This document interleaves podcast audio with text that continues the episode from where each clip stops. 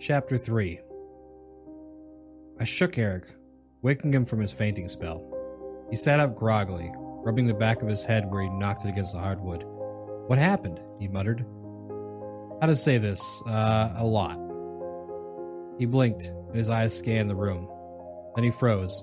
His hand gripped my arm as he looked at the man by the river. Standing before us, dressed in his beige ball cap, checkered shirt, and dirty jeans. The wolf mask he wore reeked of decay, and his eyes glowed a faint yellow. It's nearly dark, the man said. Yeah, I know, I said irritably. You alright, Eric? He looked from man back to me, his mind probably reeling. What's going on? He whispered. I shrugged. It was the truth. I had no idea what was going on. When the man had cornered me at the end of the hallway, I expected myself to be torn limb from limb, maybe have my teeth made into a nice necklace. Instead, he just said it was nearly dark and stood there expectantly. It took me a few moments before I realized he wasn't going to attack me, and that's when I awkwardly walked around him and came to check on Eric. I don't think he's going to hurt us, I said. Not that I knew that for sure, but I figured if he'd survived this long, we might be in the clear. Although, I don't really know what his deal is. Eric stood, steadying himself against me. He studied the man. What if he's warning us? What if he was warning us back then, too? The book flashed in my mind The Mysteries of the Cryptids, a pulp fiction novel the man had given me during la- our last encounter, back when I was just a kid. Eric had packed it into one of Grandma's moving boxes, not even realizing it. If he is, then he probably wants us to read that book. I marched from the room, past the man, and tore open the box of books. I rifled through it, tossing whatever I didn't need in every which direction. Finally, at the bottom, I found it. I picked it up and ran my fingers over its faded cover. The thing was in pretty bad shape, with some of the pages fused together from water damage during its river crossing. The illustration on the front was a Sasquatch being strangled by a sea monster. Lovely. Is this what you want us to read? I asked the man. He didn't move, didn't speak. Let me guess, I said, crossing the room from back to Eric. It's nearly dark. Don't be a dick, Eric muttered. He held out a hand for the book, and I passed it over to him gladly. Out of the two of us, Eric was the academic. If there was a mystery to be solved in those pages, then he would be the one to do it. This thing looks like it was written in the 50s, he said, looking over its cover, right down to the art style. He flipped the book in his hands, scan, scanning the text on the back and reading aloud. Compendium of the greatest mysteries known to man. Cryptids have long since fascinated the scientific community. Though their existence is highly contested, there are three great tales sure to frighten and entertain. He furrowed his brow, his eyes rescanning the text as if he might have missed something. A moment later, he shook his head. This just looks like an old monster novel. He stared at the man. Is this a prank? I mean, if it is, it's pretty good. How'd you know we'd be coming back up here? The man didn't speak. Eric looked at me inside. I guess we can read it? Sure, I said, plucking the book from his grip. We'll read it on the way down the mountain. I stuffed the book in my jacket pocket and made for the front door. The man stepped in front of me. It's nearly dark, he said. You're right, and that's our cue, Eric. Let's go. Eric looked at me in disbelief. Matt, this is practically what we've been waiting for. The answers are here, I mean. He gestured incredulously at the man. Here he is. And he isn't even trying to eat us up or whatever. Don't you want to figure this out? Look, I said. Nobody said we needed to sort this shit out tonight. We could take the book, do a novel study back at Uncle Jake's, and then come up here with plenty of daylight hours and piece it all together. A chill ran through me, like the memory of the man. The memory of our first night was returning too, and I wasn't ready to face that again. Talking was one thing, but this therapeutic walk down memory lane had grown a bit too real for my liking. Sound good? Eric stared at me with stubborn defiance. If he had inherited anything from our late grandmother, it was our unfailing resistance to have our minds changed after they'd been made up. Luckily for me, I was more stubborn by a mile, and Eric knew that. Sure enough, he folded his arms and looked sidelong to the window. All right, fine, he said. We'll leave tonight. But I'm not kidding about this.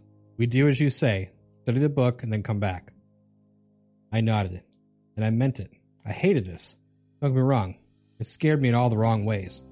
But I've been through enough hours of therapy and dumped enough money into booze to know if I didn't sort this shit out now, then I'd either end up dead or bankrupt. I promise you will be back tomorrow.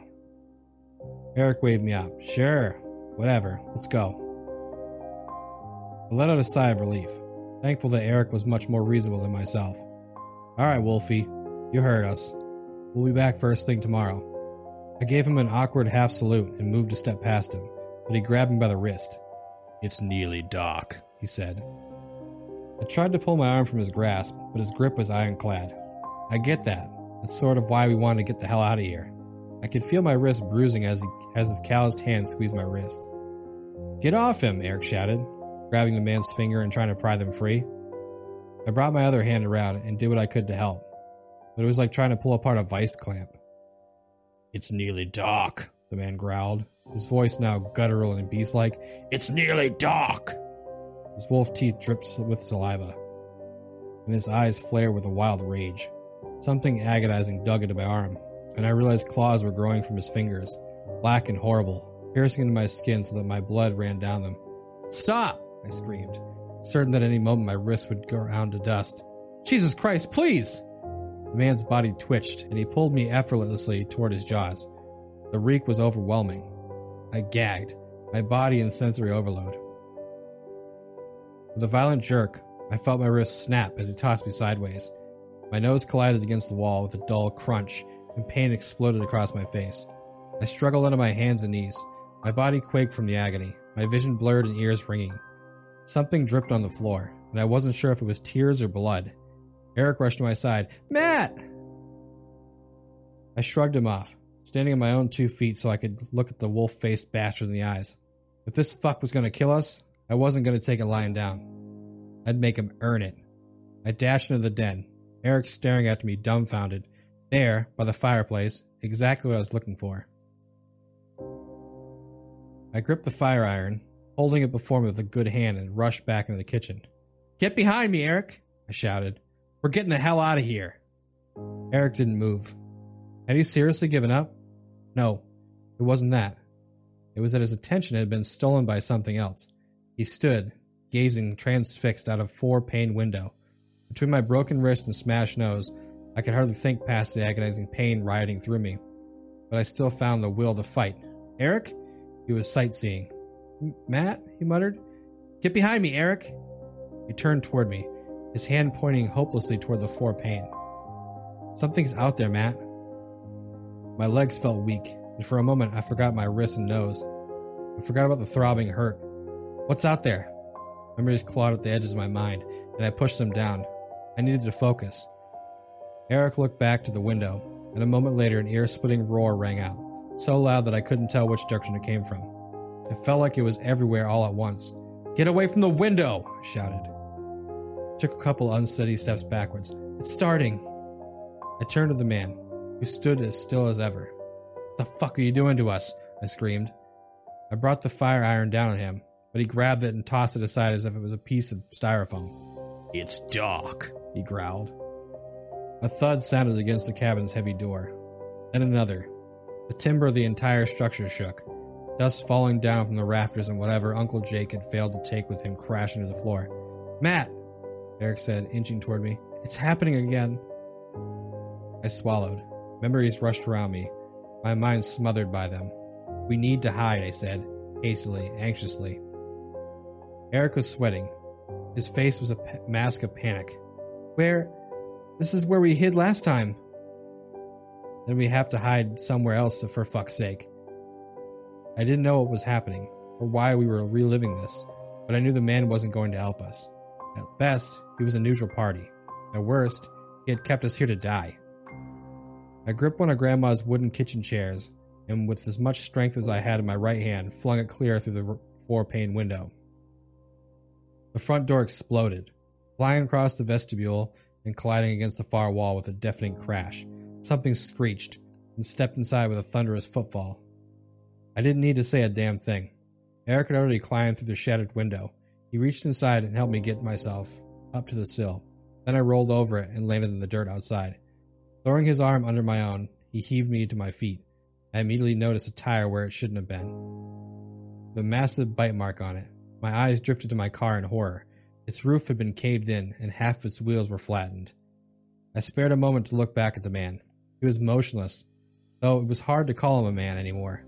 The mask looked to have fused with his neck, and his hands, or paws, were now covered in fur. With long dark claws, his jeans had been torn, and he stood upon two legs curved in the fashion of a bipedal wolf. His jaws salivated as he stared back at me. We're going to read it, I shouted at him. I don't know why I did, or if he could even understand me. All I knew is we had given me the book for a reason, and whatever was happening, we were intrinsically tied to it. If there was an answer to this, it was in those pages. I felt myself being dragged away by Eric. Holy fuck, man, let's go! The two of us fled in the tree line, our footsteps muffled by the sounds of the cabin being torn to pieces.